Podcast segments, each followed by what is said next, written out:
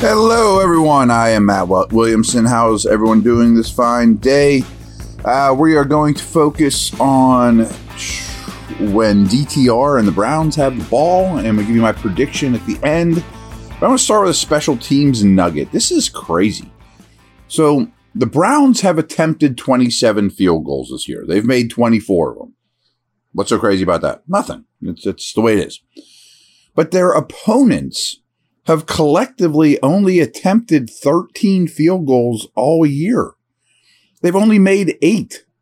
The Browns have only had the ball go through the uprights on a field goal against them eight times this year. That's bonkers.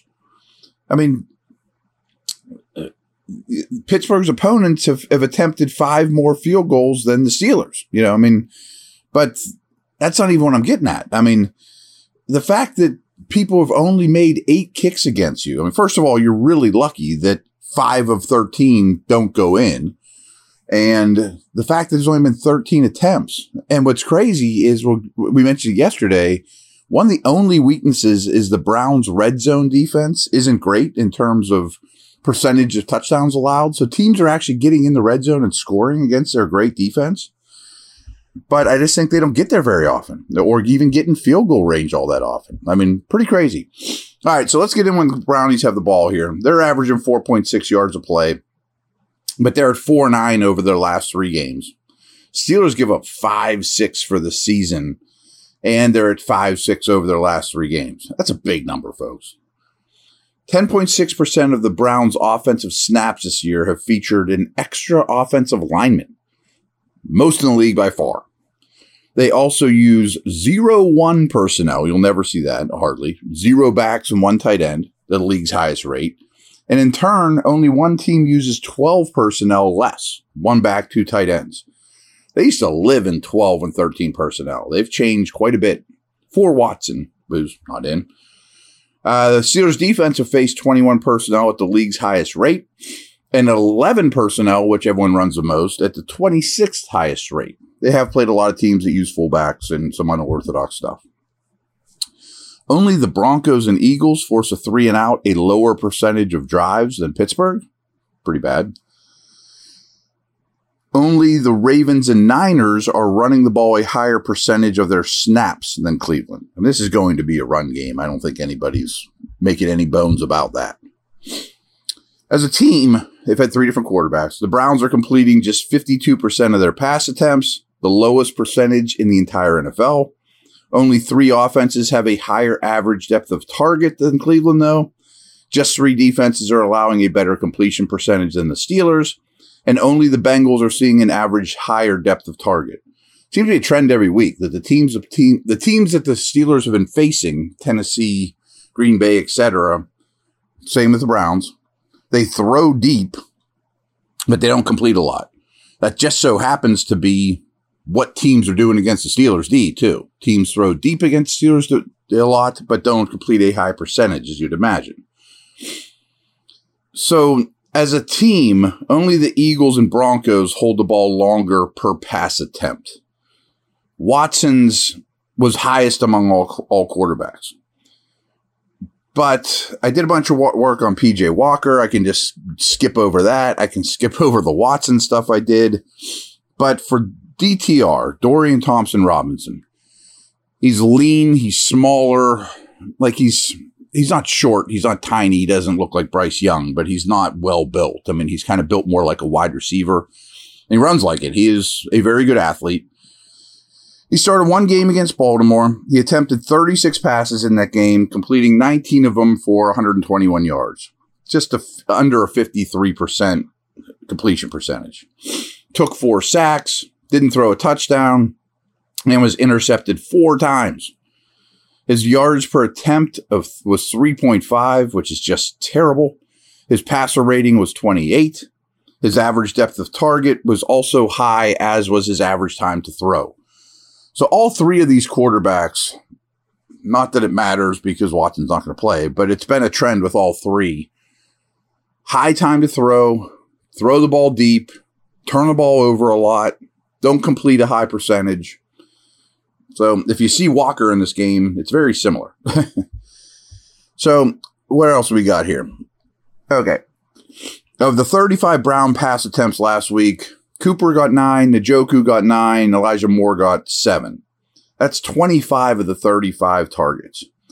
And of a possible 78 snaps, Cooper played 72, Njoku 68, and Moore at 65. Those three are the driving engine with Moore a distant third there. Cedric Tillman, though, he got an uptick in snaps. He played 66 offensive snaps, but didn't catch any of the three targets sent his way. So a lot of Amari Cooper stuff here, and I do think Porter's going to sh- shadow or semi follow him on Sunday. His 750 receiving yards leads the team, and it's 338 more than any other Browns pass catcher. He has 11th most receiving yards in the NFL and has already had his bye week, so he's a game shorter than some people, some other receivers. He's also fifth amongst all NFL receivers in team air yards, as Cooper has accounted for just under 46% of the Browns' air yards. With Watson a quarterback, he averaged 7.8 targets, 5.6 receptions, 96 receiving yards, 0.4 touchdowns per game. As opposed to all the other Browns quarterbacks, his targets are similar 8.3, fewer catches, 3.3, much fewer yards, just under 59, and zero touchdowns from other Browns quarterbacks. So if you're a fantasy player, you want to start Amari with Watson, much more though with other dudes. As for Moore, he's seeing 21% of the targets when quarter when Watson is a quarterback, but only reached 50 yards once this season. Pittsburgh allows the sixth most yards per game to receivers aligned on the perimeter. They also allow the fourth most yards per game to receivers aligned in the slot. Doesn't leave much. Uh, David has produced 50 plus receiving yards in three of his four games after not gaining 50 in any of his first five games this year. They're featuring him a lot more. Njoku has more yards after the catch than any tight end in the league, despite already having his bye week. They get it to him quick, and he gets something after the catch. Since week four, Njoku only has five t- in only five tight ends have a better target share and a t- target rate per route run since week four. He started slow, he's coming on strong. And the Njoku leads all NFL tight ends with a target share of 34% in the red zone. The Steelers have allowed, though, just one touchdown this year to tight ends. Much like Cooper, his splits are a lot different with or without Watson. With Watson, he's at 5.2 targets, 4 catches, 35 receiving yards. To pose without, 7 targets, 4.5 catches, 50 receiving yards. All right, I'm going to take that quick break. We're going to talk a little pass rush and run game.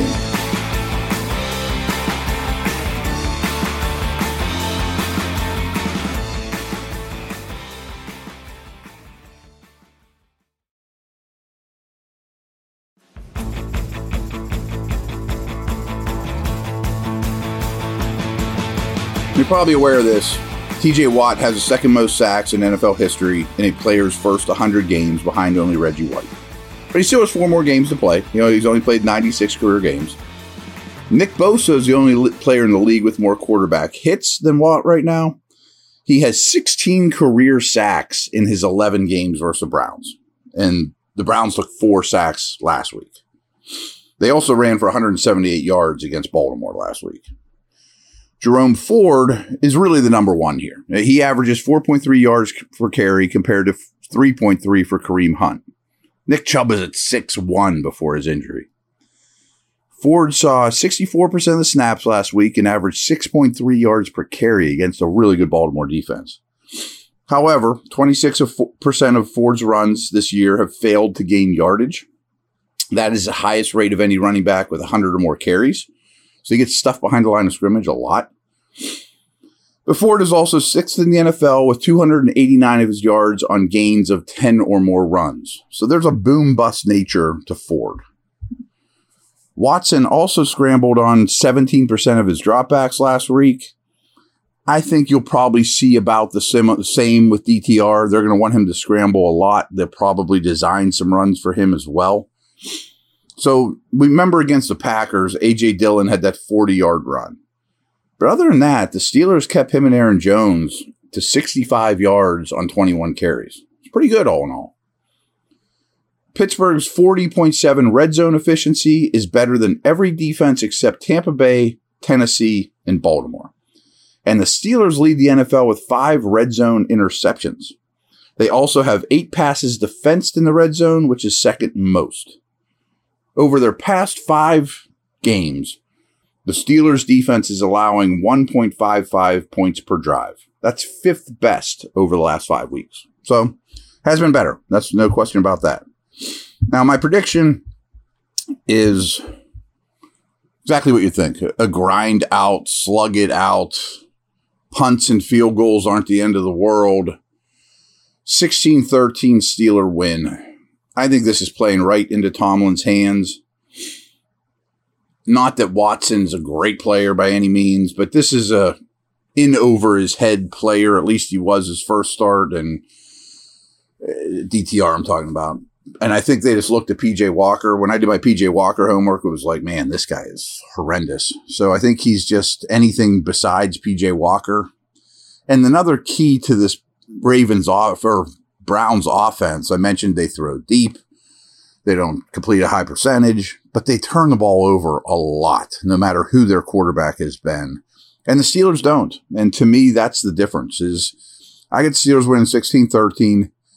If you win the turnover battle, it leads exactly where you want to be in a game like this. And I just trust the Steelers to win the turnover battle. Sometimes it's that simple, old school football. There you have it. Um, talk soon. Over and out.